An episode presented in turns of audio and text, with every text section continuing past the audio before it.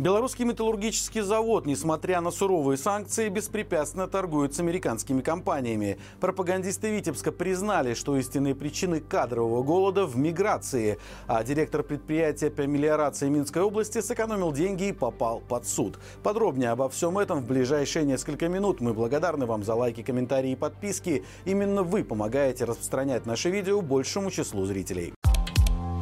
Белорусский металлургический завод продолжает сотрудничать с покупателями из США. Независимые расследователи и журналисты выложили доказательства того, что продукция стали жлобинского предприятия продолжает попадать на американский рынок, но уже не через официальную дочку Belcap Steel, которая находится под точечными санкциями, а через две частные компании PSEC Group America и Commodity General Trading. Последнюю, к слову, создал белорус Сергей Карпушкин, который недавно попал в поле зрения правоохранителей США за связь с украинским олигархом Сергеем Курченко.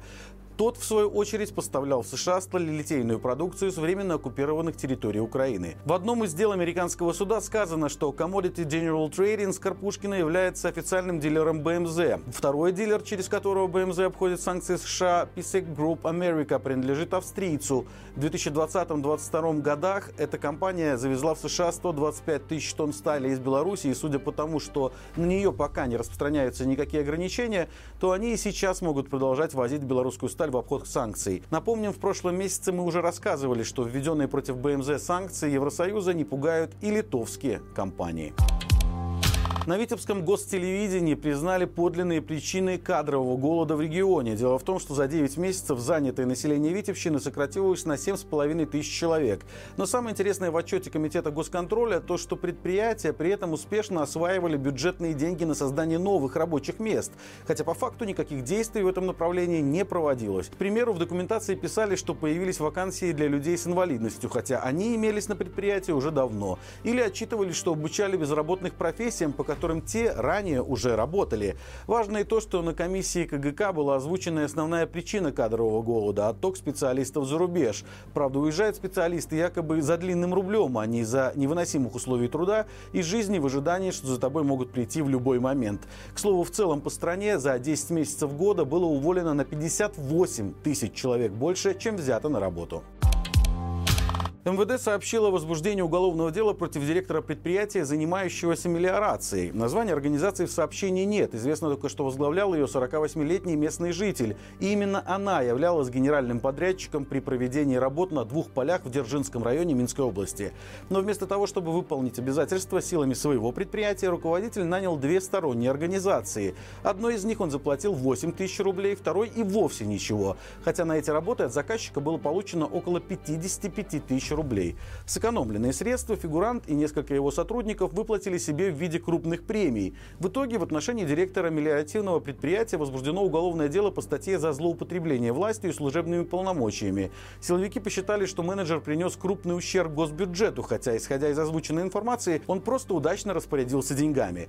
Единственное настоящее нарушение, что в итоговый акт были внесены сведения о выполнении поставленных задач в полном объеме, хотя на самом деле работы были выполнены лишь частично частично.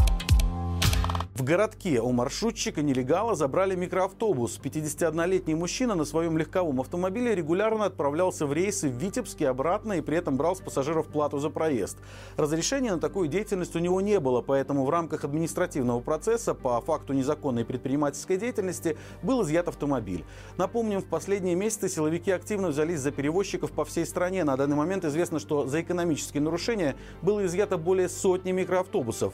Только в ноябре сотрудники КГБ задержали 20 человек и возбудили большое дело в отношении водителей такси и маршрутчиков за неуплату налогов.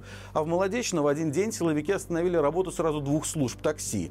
Как итог, например, в Могилевской области нарушились транспортные связи между райцентрами. Проблему осторожно подняла Славгородская районка, Присожский край, которая задалась вопросом о том, как теперь из Славгорода добираться до Могилева. Чиновники в комментариях заверили, что сейчас совершенствуется работа автоперевозчика и делается это для безопасности пассажиров и защиты их прав. Но никаких сроков по устранению проблемы названо не было.